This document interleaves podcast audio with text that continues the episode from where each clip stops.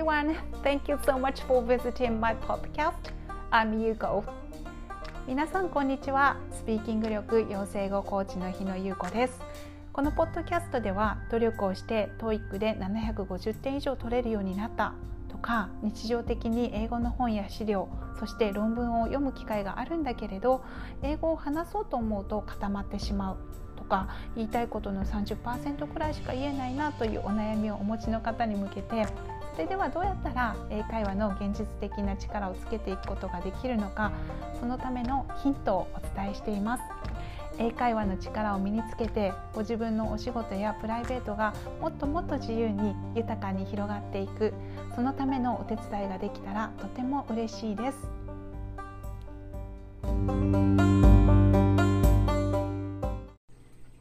エピソードに入る前にお知らせがあります。英会話が苦手な TOEIC 講師だった私が見つけた英語を焦らずスムーズに話すための10の方法という電子書籍を無料でプレゼントしています。でこのプレゼントなんですけれどちょうど半年ぐらい前にあのプレゼントスタートしたんですけどたくさんの方がね読んでくださってあの今までね会話力づくりこんな風に考えたことがなかったとかね知らないことがいっぱい書いてあったとても参考になったっていうようなねあのコメントをねたくさんいただいてますのでまだねお手に取ってないっていう方いらしたらあのぜひねチェックをしていただけたら嬉しいなっていうふうに思いますで、えっと、ショーノートにリンクを貼っておりますのでそこから、えっと、メあのニックネームと、えっと、メールアドレスを書いていただくとすぐに受け取って読んでいただけるようになってますのでご興味ある方はねぜひチェックをしてみてください。改めましてこんにちは。スピーキング力養成語コーチの日野優子です、えっと、今日はいつもと違ってあの私のサイドストーリーということであのいつもだったね英会話力づくりのあのマインドとか技術についてのお話をすることとかが多いんですけれど今日はあの私がこうもう一個仕事をしてきたことがあってでそのことをなかなかお話しする機会がなかったんですけどあの最近ちょっとねそれブックディーラーって言って本をこう海外に輸出するっていう仕事をしてたんですけどそうそれを思い出すことが結構多くってでそこからなんか得たこととか学んだこととかをシェアできたらなと思ったので今日はそのお話をしてみようと思います。であの私のお話になるので、ね、興味あったら聞いていただけたら嬉しいなっていうふうに思います。はい、えーと、ブックディーラーっていうお話をお名前言ったんですけどちょっとその名前があったかどうかわからなくてあの最初からこの仕事になりたいと思ってやったわけじゃなくて最終的になんかそんな仕事をしていたっていうのがあの言い方としてはぴったりかなと思うんですけどそうあの、ね、日本の古本屋さんとか古本マーケットとか、まあ、そういうとこに置かれてる本を探して世界の、ま、コレクターの人とかあとは図書館ですね。大学の図書館とか美術館とかあとあのレアブックスを売っているあの海外のあのこれ、えっと、本屋さんとかがあるのでそういう人たちとつながってあの本をねこうその人たちに見つけてお渡しするっていうあの仕事をしてました。で写真関係の本を扱うこととかも多かったのでそういう写真家さんとかねあの私はあんまり 写真のことはあの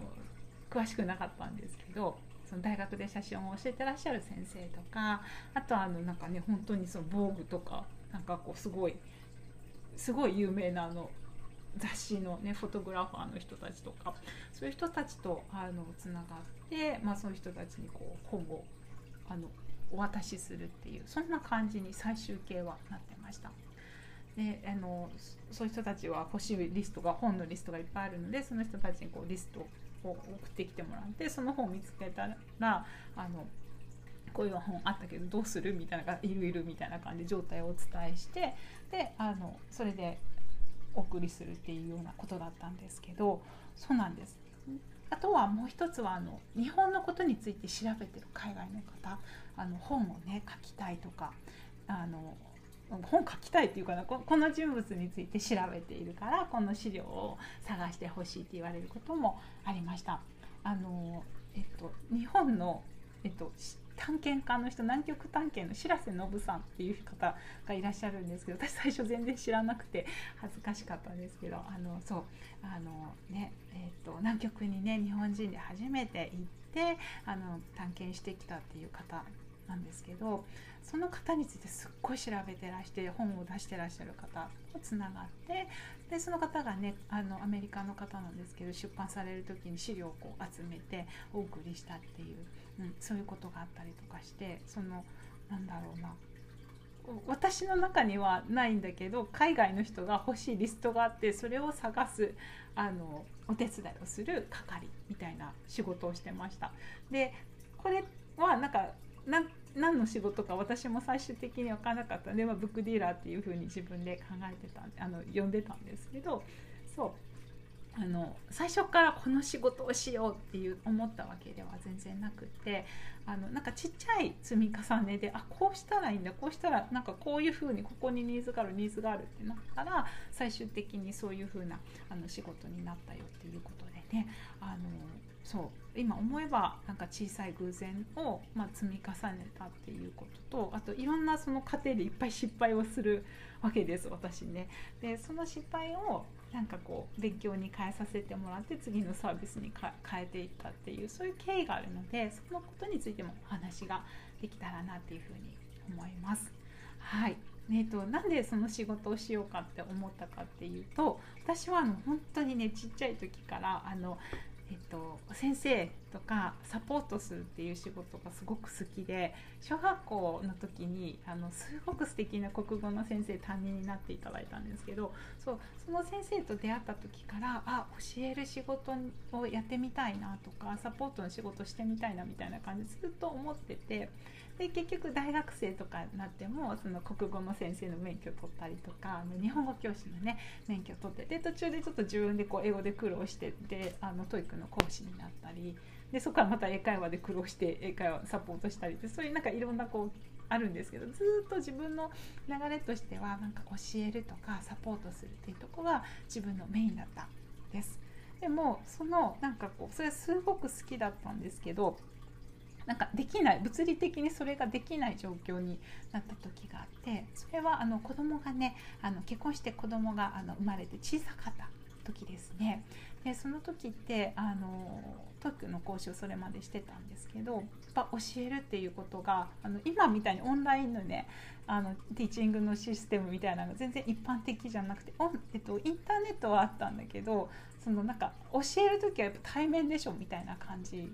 が当たり前だったし私もそれ以外はこう思いつかなかった。っていうような状況でであなんかじゃあもう教えるっていうこともできないんだなって当時私たちはあの、えっと、引っ越しがすごく多くて夫の仕事があったのでなので全然知らないところにこう家族で行って子供が小さくってっていうような状況がすごく多かったのでで夫も仕事が忙しかったんでほぼワンオペレーションみたいな感じだとやっぱ子供小さいとすぐ熱出したりとかねあのするし周りに預かってくれる人も知り合いもいないっていうような状況だったので責任を持ってなんかこうクラスをね教えさせていただくみたいなそういうことができないなっていうふうにあの思っていました。でじゃあ英語を使っそれまでねもう国語とか英語とかしかやってなかったからなんかじゃあ英語を使って何かしようと思ってもなんかそこまでの自信は全然自分の中でなかったんですよね。何より話すことがあの TOEIC は教えられたけど私は英語を話すのは本当に苦手だったので話すっていうこともなんか自信がないし英語でなんかこうやってみたい仕事をしてみたいと思っても何も需要がないなみたいな感じで自分がこうじゃあ翻訳のスキルもないしみたいな感じでじゃあ一から勉強するのかなっていろいろこうモヤモヤしてたんですけど、うん、そう。でそんな時にねあの当時私あのやオークションが好きだったんですよ。日本のヤフーオークションの子供小さいからいろいろ買いに行けなくて。であのヤフーのオークションで買い物をしたりとか。あとはあの今だったらメルカリですよね。当時なかったかなと思うんですけど。そうそういうことをあのしていて買い物をしたりしてて。でそんな時になんか海外にもあのヤフーオークションみたいなのありますよっていうことを何かの表紙で知って。であの eBay っていうね大きいサイトなんですけどそうそれを見ることになるんですね。で eBay 見てみたらあなるほど。そうかその日本でこう売ったり買ったりしてるからあの一緒のシステムなんだみたいな。で見てみたらなんか楽しそうなものがあるから買ってみようみたいな。本当に荷物届くのかなみたいなところからスタートして何買ったのかなんか子供のなんかなんかを買ったんだと思うんです。絵本とか洋服とか買ったのかな。でそういうものを買ってたらなんかあえなんか私も海外で物を買ったりできるんだみたいな風ななんかこう英語のテキストを使ってずっと勉強をしてるっていうそんな日常から英語を使ってなんかしてるみたいな自分の日常生活に何かしてるみたいなそういう感覚がなんかすごく嬉しかったんですね。こにも出口がない私のその英語の勉強のなんかところに1個穴が開いたみたいな感じになってで、ね、しかも喋らなくていいのであの、ね、メールのあのなんだろう、えっと、テキストベースでやり取りができるから喋らなくていいしあでもそれでも買い物できるんだみたいなすごいそれが楽しくなってであのちょっとずつねそれ買い物をしていたっていう経緯があります。で達成感があるんですよね。自分のとこ荷物が来たらあやり取りしてきたみたいな感じで本当に嬉しくってっていうことをやってたんですね。そしたらなんかあのそうある時なんかこうずっと見てたら日本の人が eBay を使って売ってるっていうのも見つけるわけです。でそれって何売ってるかって言ったらえ日本でこんななんかその辺にあるものなのになんかこんな値段でそんなすごい高くは売ってないんですけど明らかに価格差があるとかね。あでも売れてるみたいなめっちゃ感謝してされてるみたいなレビューとか見るとめっちゃもうなんかすごいありがとうみたいな欲しくってみたいにすごく感謝されてるわけです。え私もこれちょっと売ってみたいと思って。であのそう日本のねものをあの最初にちょっと売り始めましたその後ね。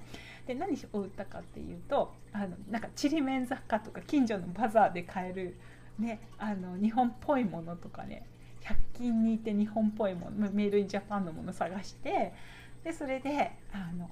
売ってたっていうのがあります。そうすると買ってくれたりするんですよね。で買ってくれた時にあの「ありがとう」っていうことでなんかお手紙を入れたりとかちょっとしたなんか多分日本の折り紙かなんか作って入れたのかな？でそういうことをしてるとなんか猛烈に喜んでもらってなんかすごいありがとうってもともと多分そういうのを買う人っていうのは日本に興味があるからだと思うんですけどそこでやり取りが始まったりしてそうすごく嬉しかったんです。私も何かこう物を外国に売っててその人たちが喜んでてなんかで写真を送ってくれたりするわけですよね。でそうなんかあのみんながそうじゃないですすごいビジネスライクで終わってしまう人ももちろんいっぱいいたんですけどそうでもなんかやってるみたいな私も何かをこう日本にいながら外国とつながって何かやってるみたいなのがすごく嬉しかったんです。で、えっと、そういうことをやってるうちにだんだんなんかあのね履歴みたいなセールス履歴みたいな他の方の見れるあの機能とかもあったので見てたら本を売ってる人がいたんですよね。でなんかあでも本売りやすそうと思って。でまた私のそのセールス棚の中に本ちょっと置き始めたわけです。近所の古本屋さんとかにいてね。最初は見よう見まねであこういう本が売れてるからこういう本を売ろうみたいな感じで同じやつを置いたりして。そしたらだんだんね本の割合がすごく多くなってきてであの本をこうお送りすることがすごく多くなってきたんです。で本を扱ってるとだんだん最初はねすごいあの価格の低いものだったり結構その辺りで買えるものなんですけどだんだんいろいろ調べてみるとこういう本はすごく探されてることが多いんだとかこういう本にニーズがあるんだだんだんいろいろ見えてくるですよね。でそれを古本屋さんに行ってあの買ってでそれをこう相手の人に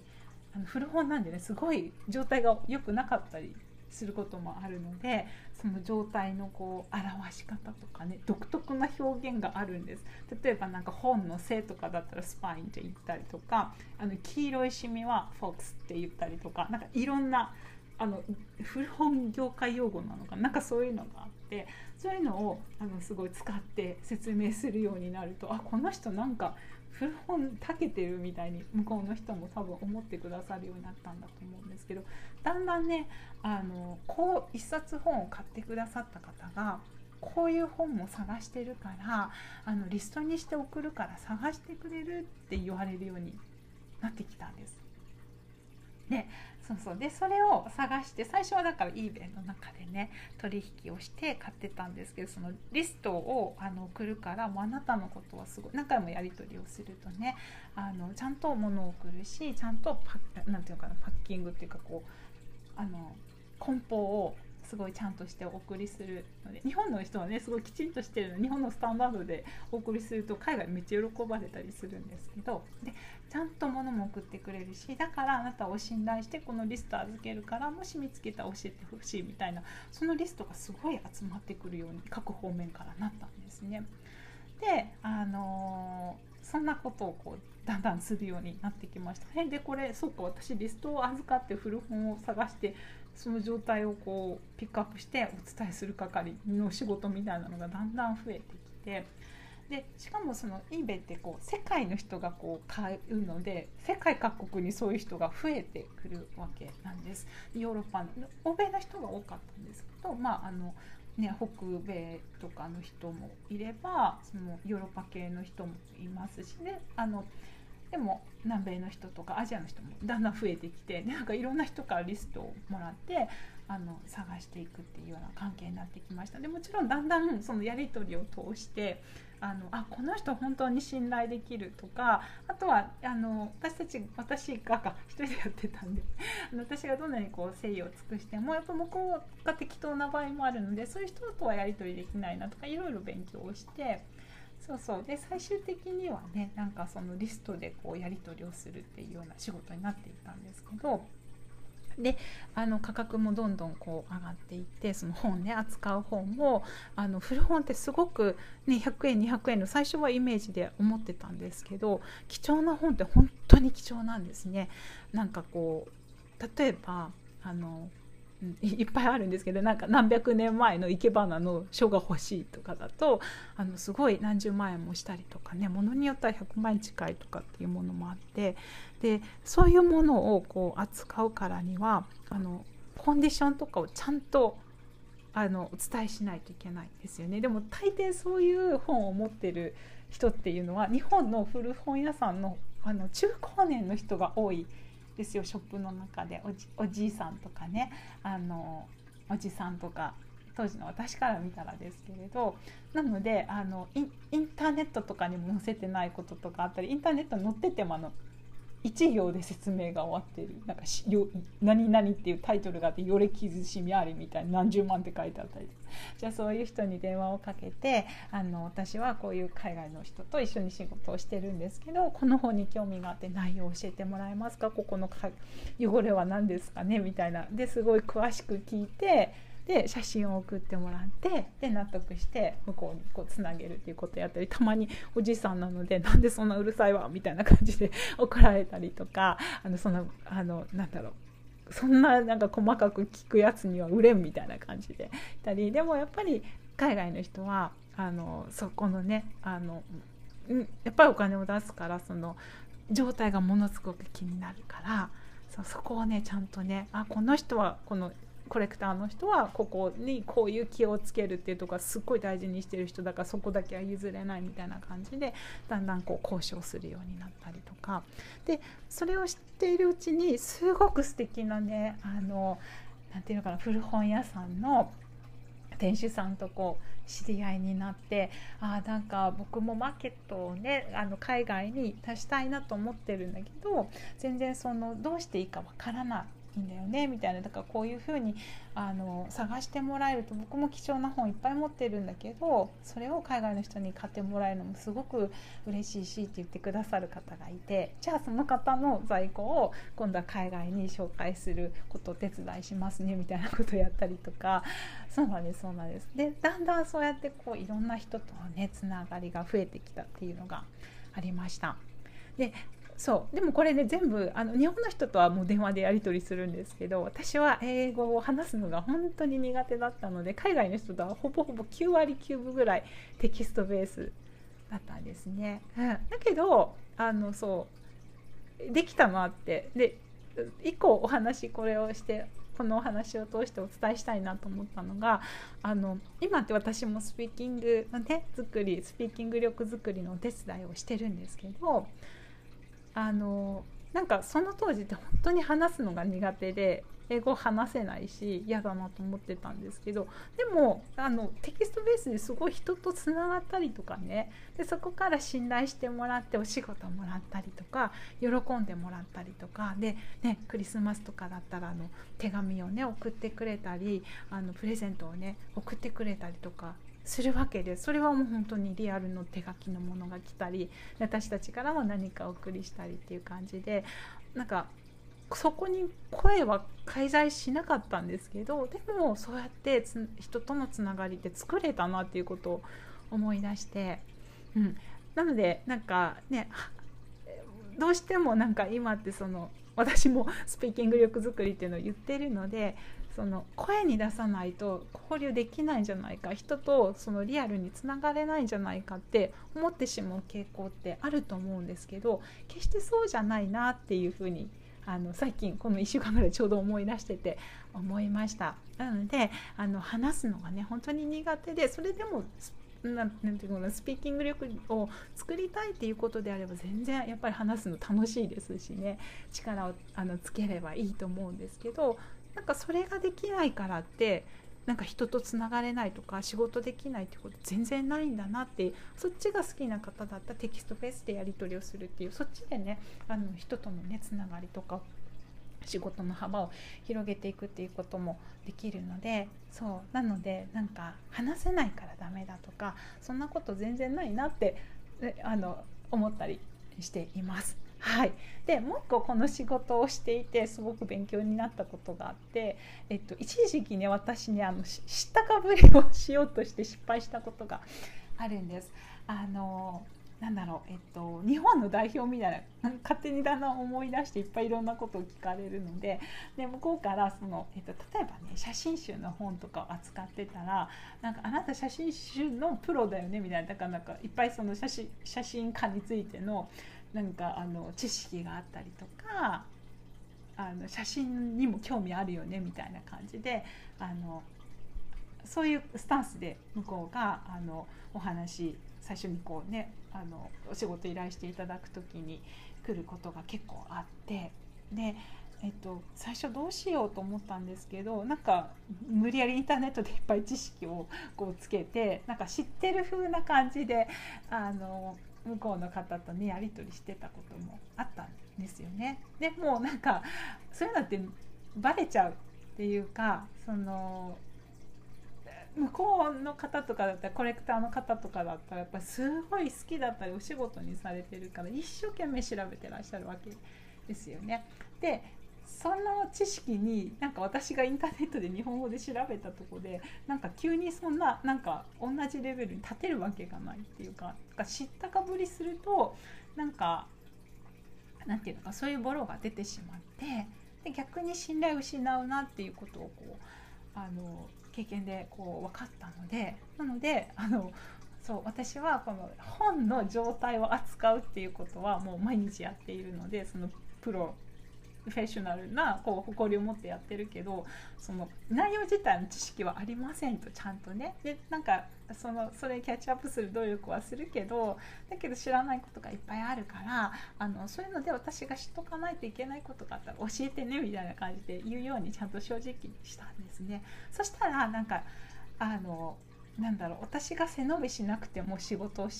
できるようになってあの来ましたそういうふうになんかこう自分のこあのなのでなんかこう意見この書籍についてどう思うみたいなことを言われることもあるんですけどそれに私が返答できるレベルとしてはそれはその本の状態とかね相手の方その日本の書籍の売ってらっしゃる方の話を聞いてそれをお伝えすることはできるけどあのなんだろうその内容については自分の意見を述べようとか言っても無理ですみたいな感じでちゃんとお伝えするようになったらあこの人はこういうことで仕事をしてるんだみたいなここまで相談していいけどここまではここからはなんかちょっとできない人なんだなっていうのを認識してもらったりしてそれで気持ちよくあの仕事ができるようになったっていうこともありました。なのであの最終的にはなんかいろんな国の人とかいろんな立場の人とやり取りをするようになってあのたんだけどそう知ったかぶりをしないっていうことはすごく私を助けてくれたなっていうふうに思います。あともう一個は誠実であることですね。あの例えばその本とかもすごい実はあのコレクションの世界とかってすごい狭くってえっと、A さんが探しているものは B さんも探してたりするんですよね。同じお客さんなんですけれど。でそういう場合は、えっと、A さんの方から先に注文があった場合は今の同じ本を探してくださってる方がいて日本のマーケットにここの本があるけどあの1つしかないからで先にやっぱ注文受けてるからそれをちゃんとこうあの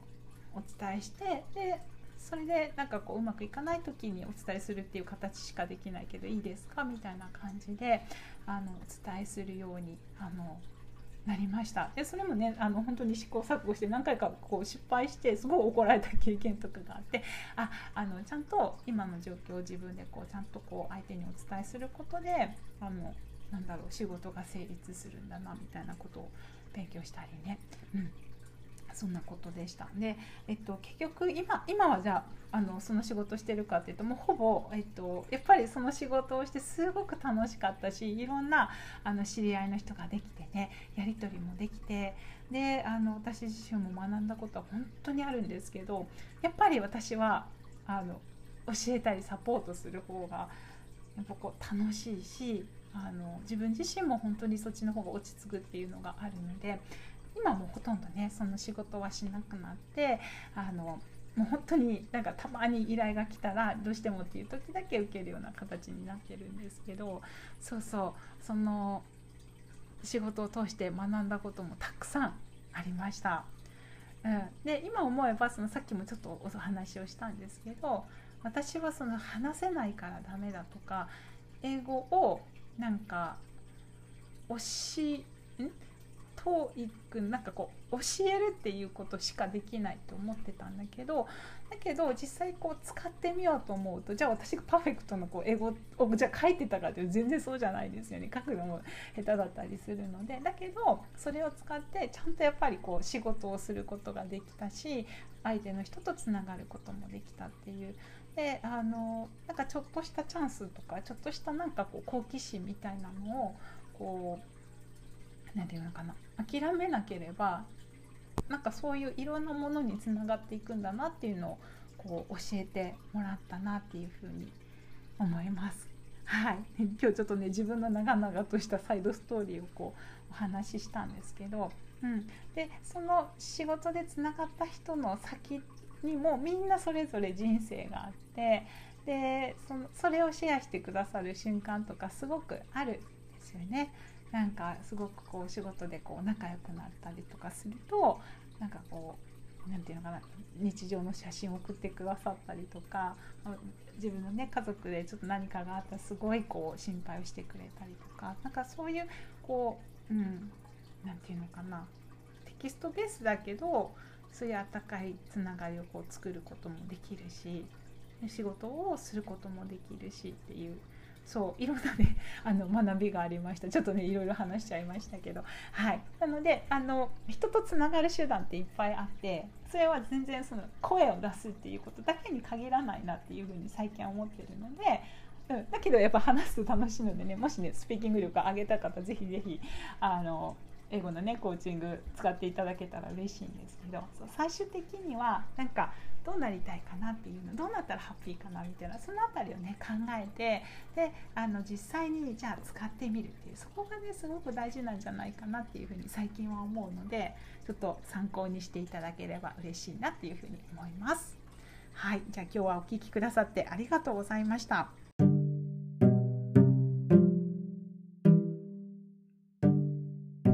エピソードを最後までお聴きくださりありがとうございました。このお話の内容があなたのお役に立ったなと思われたら是非いいねボタンやお友達にこの番組のことを紹介していただけたら嬉しいですただいま英語力頑張って伸ばしてきたんだけれど英語を話そうと思うと気遅れしてしまうとか言いたいことの3割4割ぐらいしか言えないなというお悩みをお持ちの方に向けてマンツーマンの英語のコーチングを行っていますこの英語のコーチングにご興味のある方は体験のカウンセリングをしておりますので是非そちらチェックしてお申し込みください。それでは最後まで番組を聞いてくださってありがとうございました。また次回お会いできることを楽しみにしております。スピーキング力養成語コーチ日野優子でした。